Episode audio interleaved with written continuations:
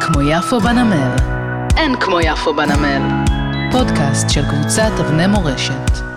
כאן רוני מנור. מתוך סדרת הסיפורים אין כמו יפו בנמל, הפעם נשמע סיפור על המהנדס ארפד גוט, מגדולי בוני הארץ בתקופת המנדט, וההוגה של שיטה גאונית לפריקת סחורות בלב ים, שבדומה לה עושים שימוש עד היום.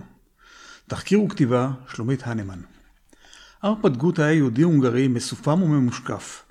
עוד לפני שעלה ארצה ב-1922 הוא הקים בהונגריה מאות מבנים ו-175 גשרים.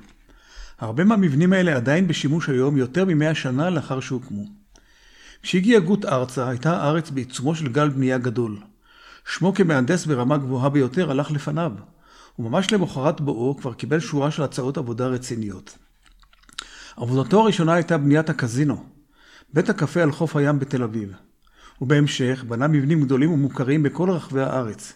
את הפסאז' הגדול בשדרות ירושלים ויפו, את התחנות הגדולות בחיפה, את מבנה מפעל המלט נשר, את הכיפה מעל בית הכנסת הגדול בתל אביב, את מגדלי המים ברחוב מזה וברחוב החשמל בתל אביב, שני מגדלי מים ביפו, מערכת הביוב והתיעול של תל אביב ועוד ועוד.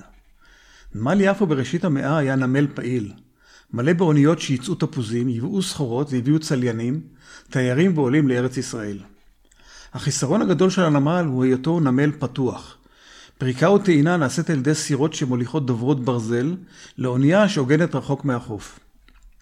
בשנת 1927, אליעזר הופיין, מנכ"ל בנק אנגלו-פלסטינה, פנה אל ארפד גוט וביקש את עזרתו בפתרון בעיות הטעינה בנמל יפו ללא עלויות רבות מדי.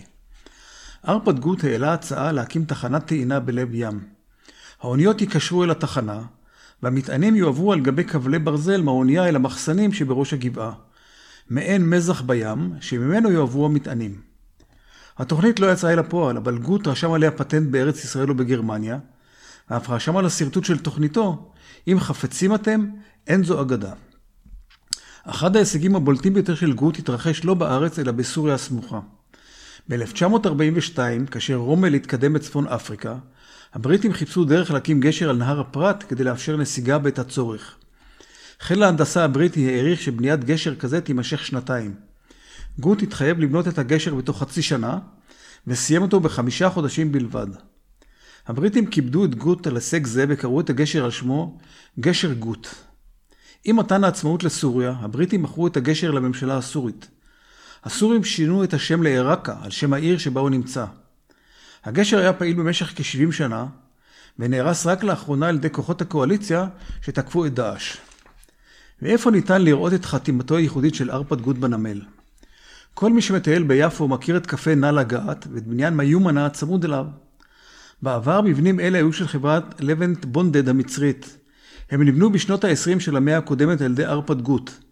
בסמוך להם, מעבר לשביל, נמצא מבנה נטוש ומוזנח, וגם הוא נבנה על ידי ארפד גוט.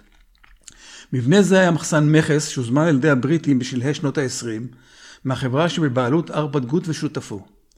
ובנמל אחר, בחדרה, בתחנת הכוח אורות רבין, פורקים פחם האוניות בלב ים, בדרך שמזכירה את הפטנט של גוט. אין כמו יפו בנמל. אין כמו יפו בנמל. פודקאסט של קבוצת אבני מורשת.